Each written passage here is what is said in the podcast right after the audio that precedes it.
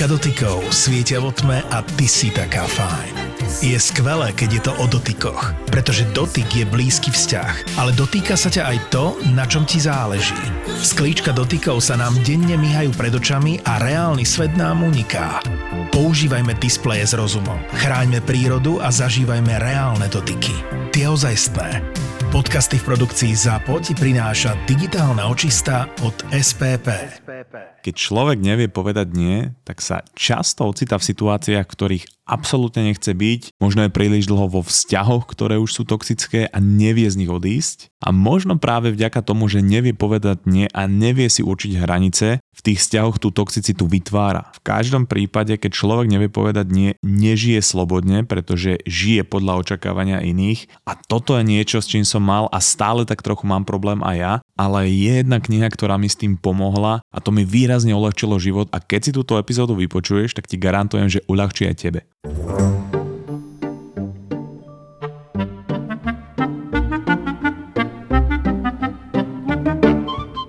Také malé prekvapeníčko, že časti tejto epizódy budem nahrávať po záhorácky, áno, počuješ správne, a na konci epizódy sa dozvieš, že prečo. No a toto je posledná epizóda v tomto roku a tak som si nejako prehodnocoval, že čo bolo lepšie a čo bolo úplne na hovno v tomto roku. Ale dobre, akože úplne na hovno nebolo asi nič. Možno okrem volieb, ale tak aspoň ma to bude nútiť sa ešte viac snažiť v podcaste. Ale pozri, ja stále hovorím o diskomforte, tak táto vláda nám tu preniesie 4 roky diskomfortu a ten nás posunie do bodu, kedy budeme pripravení na nejakú reálnu zmenu. A vidíš, že tomuto sa hovorí hľadať pozitíva aj na negatívnych situáciách, síce toto bolo skôr ekvivalentom nájdenia kukuričky vo vlastnom hovne, ale hej, aspoň to nie je 100% hovno, ale poďme k tým lepším veciam. A tu môžeme prepnúť do môjho rodného nárečia. A tu je treba povedať niečo dôležité. Ty keď sa budeš ohľadať za svojim rokem, tak si pamätaj, že to vždycky bude vypadať, ako by si neurobil žiadny pokrok. A je to z toho dôvodu, že my keď aj dosáhneme ten najvyšší možný výsledek, ktorý sme mohli dosiahnuť, napríklad, že 69 krát sa milovať v polohe 69, tak my keď to dosiahneme, nás to teší pár dní a potom sa to stane nudnou realitou našej súčasnosti. Áno, však môže za to Dopamín. pretože my keď to dosiahneme, on chce, aby sme sa potom snažili milovať napríklad, že 690 krát v polohe 69. Takže my dosáhneme nejakú métu, ktorú sme si stanovili a po pár dňoch máme pocit, aké by to tak bylo vždycky a už sa dívame na niečo ďalší. Proto keď som sa tak v rýchlosti zamyslel, že jaký to bol pro mňa rok, tak normálne som mal pocit, že však nič také prevratné sa nestalo, nič také prevratné sme nedokázali. Jediné, co sa zmenilo, že koža na mojich vajcách spolu s mojimi ušnými lalokama sú o rok starší a ovisnutejší. No, OK. A teraz som si povedal, že tak počkaj, pozriem si galériu v telefóne, že čo všetko sme robili, pozrel som si web, kde som si tie veci vypísal, pozrel som si čísla a porovnal ich s minulým rokom. A nedem ti tie veci vymenovať, pretože idem machrovať, to mi sebavedomie nedáva. Ja čerpám sebavedomie z niečoho úplne iného. A to z faktu, že viem hlavkový šalát krájať vertikálne a horizontálne a viem robiť vajíčka na 18 spôsobov. Prásk. Áno, toto bolo machrovanie.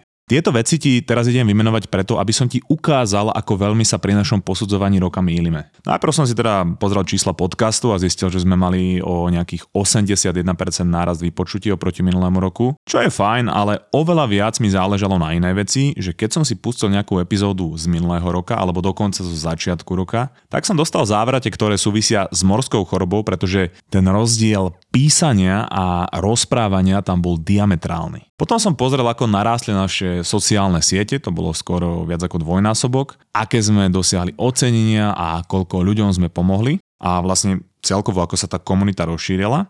No a potom hlavne, že sme začali točiť na YouTube, dostal som sa do rebríčka Forbes 30 po 30, založili sme firmu, napísal som knihu, z ktorej sa stal bestseller a tieto všetky veci boli maličkosti, ktoré som kedysi pokladal za sny a teraz bola moja prvotná reakcia, že nič prevratné sa vlastne nestalo, iba nejaká koža na vajcách a ušných lalokoch. My príjmame totiž toľko inputov a obsahu, koľko náš mozog nie je zvyknutý za tak krátke obdobie prijať a preto často zabúdame dokonca na veci, ktoré sa stali nedávno. Zároveň všetko, čo sme dosiahli, je pre nás už súčasná realita a preto sa z nich nemôžeme tešiť ako predtým, než sme ich dosiahli a nemôžeme sa z nich tešiť do nekonečna. Ale pamätaj si, že to, čo je pre teba súčasnosť, pre teba raz bola méta, ktorú si nevedela alebo nevedela, či dosiahneš a možno to bol aj tvoj sen. A preto, keď sa ohliadneš za svojim rokom, naozaj sa zamyslíš, že v akom rozpoložení si sa nachádzal alebo nachádzala začiatkom roka 2023 alebo v minulom roku a koľko vecí za ten rok bolo fantastických, na ktoré si už možno zabudol alebo zabudla. Ja chcem ale z tohoto ohliadnutia vyťahnuť vec, ktorá trápi veľké množstvo ľudí, pretože tak trocha súvisí s tým, ako nás evolúcia nastavila. A ja som sa pozeral na to, že či som v nej urobil nejaký pokrok a že čo mi k tomu dopomohlo. Viackrát som už v podcaste spomínal, že som mal vždy problém hovoriť nie Minulý rok ma to dostalo do stavu takej prepracovanosti, že som bol skoro mesiac chorý a preto výzva na tento rok bola, že na to musím zapracovať. A celkom zaujímavý pohľad na túto moju situáciu mi dala kniha, ktorú som aj odporúčal v knižných typoch na tento rok, e, dve alebo tri epizódy naspäť a volá sa, že Odvaha byť neobľúbený. Je to kniha, ktorá je napísaná originálne, nejako väčšina súčasných edukačných kníh podľa templateu, že sú tam citáty a miliónkrát domielané príbehy super ľudí. Je napísaná formou rozhovoru názoru filozofa a mladíka, ktorý jeho názorom neverí. A ten filozof žije adlerianskou psychológiou a postupne vysvetľuje jej princípy tomu mladíkovi, ktorý so všetkým nesúhlasí a snaží sa mu to stále vyvrátiť, čiže je tam neustále nejaká nezhoda a to je na tom zaujímavé. A ty keď si ho budeš čítať, tak upozorňujem, že tá kniha je v niektorých myšlienkach kontroverzná a donúti ťa nad svojím životom premýšľať trošku inak. Ja som si občas hovoril, že či som kreten ja, alebo ten spisovateľ, alebo sa mi len nechce premýšľať.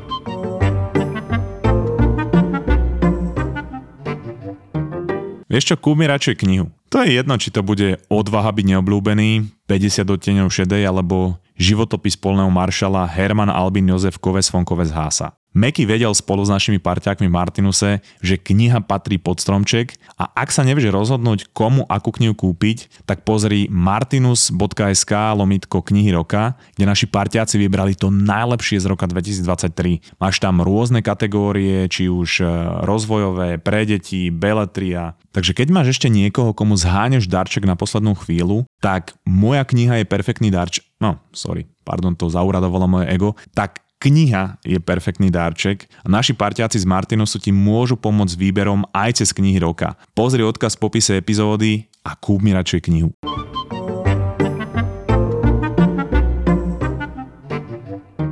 V každom prípade, keď som sa po prečítaní tej knižky zamýšľal nad neschopnosťou povedať ne, tak to normálne súvisí s tým, že naša hlava vytvorí v rýchlosti klamlivý a prehnaný scénár ten scenári, keď tomuto človeku povím ne, tak mňa znenávidí, nebudem mňa chcieť už nikedy vidieť a poví to každému naokolo a zrázu mňa budú nenávidieť všetci a ja nebudem zapadať do spoločnosti a budem izolovaný.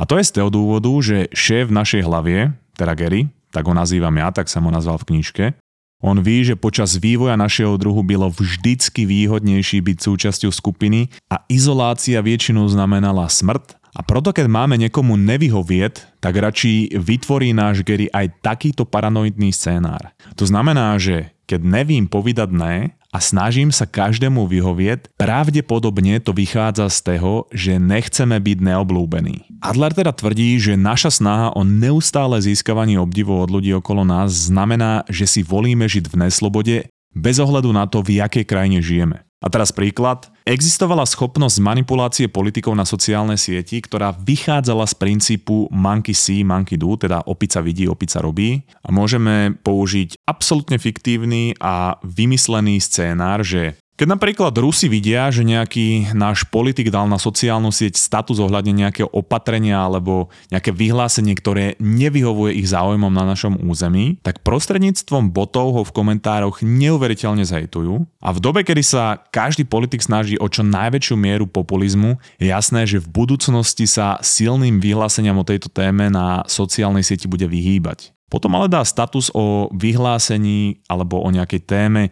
ktorá je v súlade s ruskými záujmami na našom území, tak zase Rusi zahltia tento status pozitívnymi reakciami a komentármi o tom, aký je fantastický. No a všetky tie pozitívne reakcie v ňom vyvolajú toľko dobrých emócií a uvoľní toľko serotonínu, dopamínu, oxytocínu, že bude viac písať o tejto téme, či vedome alebo podvedome. To znamená, že prostredníctvom takejto online manipulácie je možné meniť agendu, oblasti záujmu a dokonca do určitej časti aj smerovanie vysokopopulistických politikov. Takýto politik má teda na prvom mieste priazeň ľudí, alebo teda v tomto prípade si myslí, že sú to reálni ľudia. Vo výsledku teda nebude hovoriť o tom, na čo mu najviac záleží, o tom, čo najviac vystihuje jeho osobnosť a čo je najdôležitejšie pre daný štát alebo krajinu, ale bude hovoriť o tom, čo dostalo najlepšie reakcie. Nie je teda slobodný vo svojom vyjadrovaní a vo svojom správaní, pretože má na prvom mieste mienku obrovského množstva ľudí. To isté ale platí o očakávaní našich rodičov. Veľakrát nežijeme svoje životy, ale žijeme životy našich rodičov alebo ich predstav o našom živote. Oni kladli na nás nároky a očakávania a my nebudeme slobodní do dovtedy, dokiaľ našich rodičov metaforicky nepochováme. Ja som absolútne nemal tušenie, čo chcem v živote robiť, keď som mal 15 rokov, ale moja mama mala na mňa vysoké nároky a ja som vedel, keď som sa rozhodoval, že ona chodila na obchodnú akadémiu do Senice a na ekonomickú univerzitu do Bratislavy a preto to bol jeden z dôvodov, prečo som tam šiel aj ja, aby som vyhovel očakávania mojej mamy. Aj keď som si v polovici výšky uvedomil, že OK, toto asi nebude úplne smer pre mňa, tak som ju dokončil, pretože som chcel splniť očakávania mojich rodičov.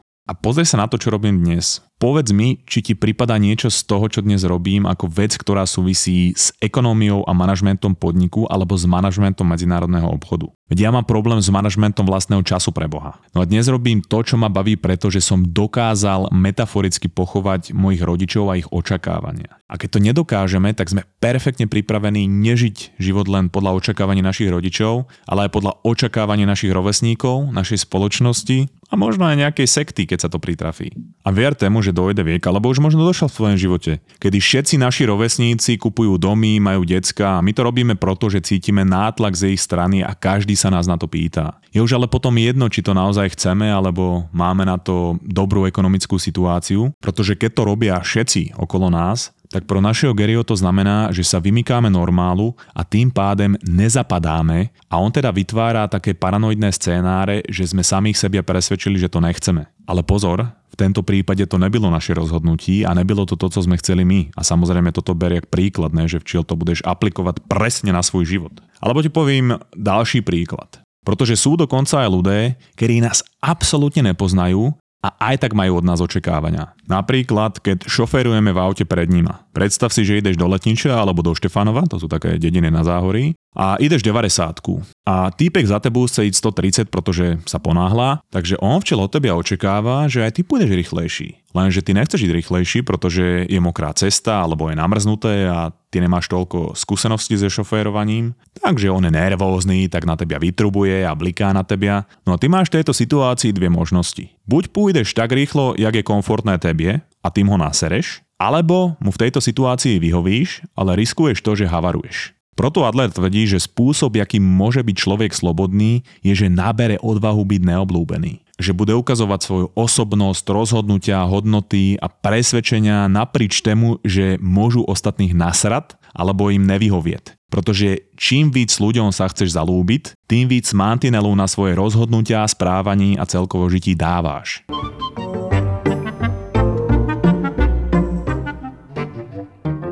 Na začiatku som hovoril, že sme tento rok založili firmu, teda Notropy, však poznáš. A ja by som len chcel aj za chalanov poďakovať, pretože fakt ste písali aj dobré recenzie, produkty sa vám páčili, kupovali ste ich, obľúbili ste si ich. No a na ďalší rok budeme spúšťať ďalšie produkty, okrem iného prvú slovenskú proteínovú tyčinku s naozaj kvalitným zložením bez hračiek, aby naozaj, keď nestíhaš, tak si môžeš dať niečo, čo ťa zasíti a nemusí ti vypáliť hladina cukru v krvi. A ak si ešte notropy neskúsil alebo neskúsila, tak si pozri odkaz v popise epizódy a môžeme ti pomôcť aj s kvalitou spánku, aj s produktivitou a sústredením. Takže, takže ešte raz dík a notropy ti želá masakrálne sviatky.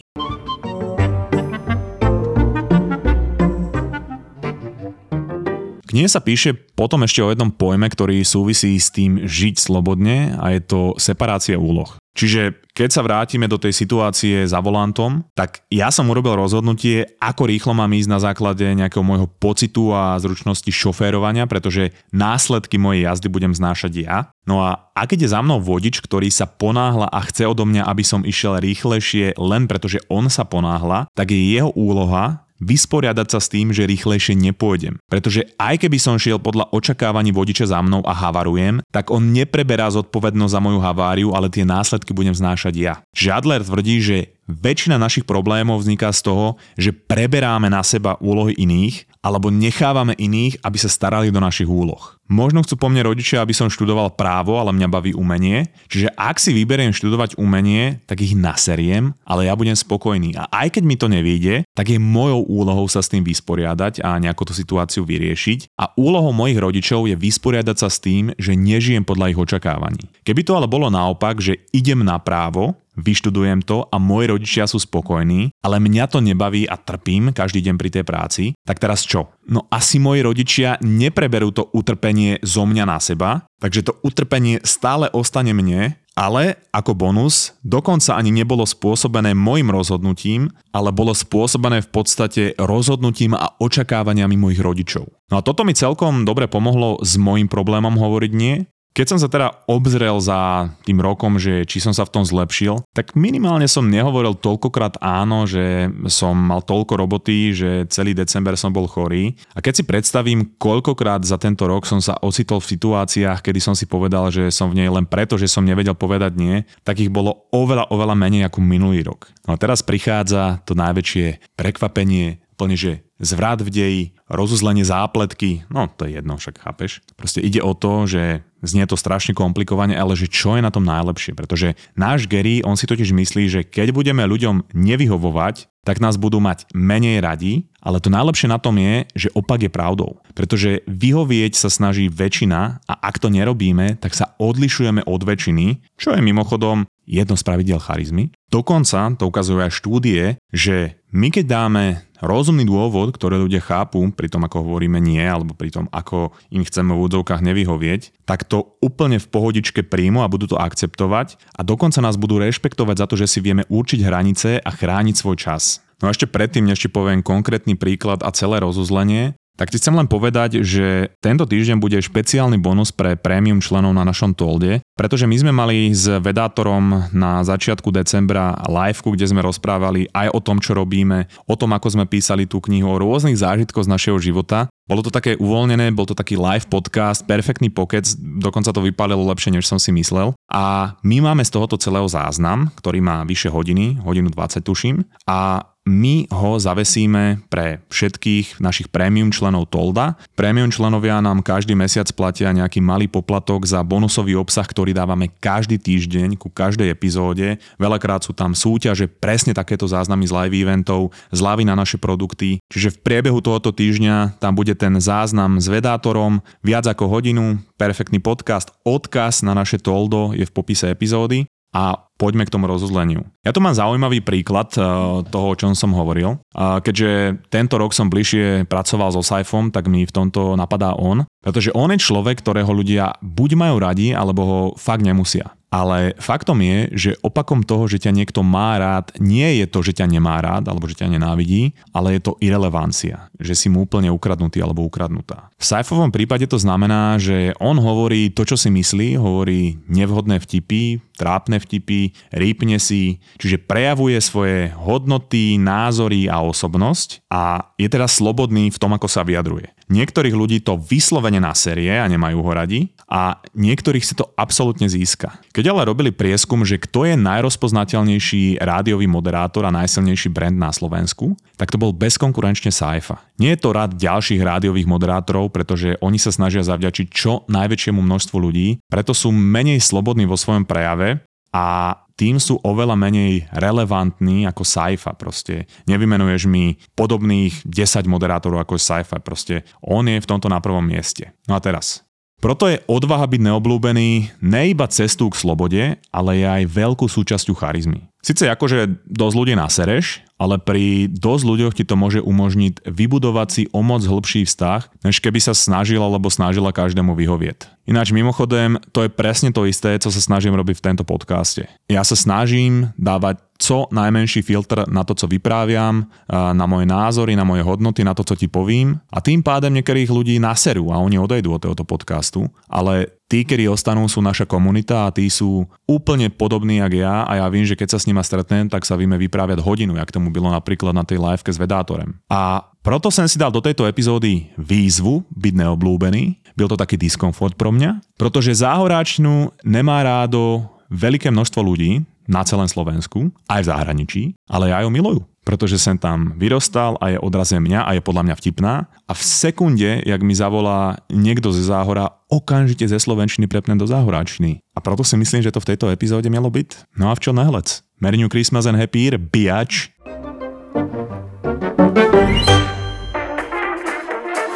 Pliaga. Pliaga.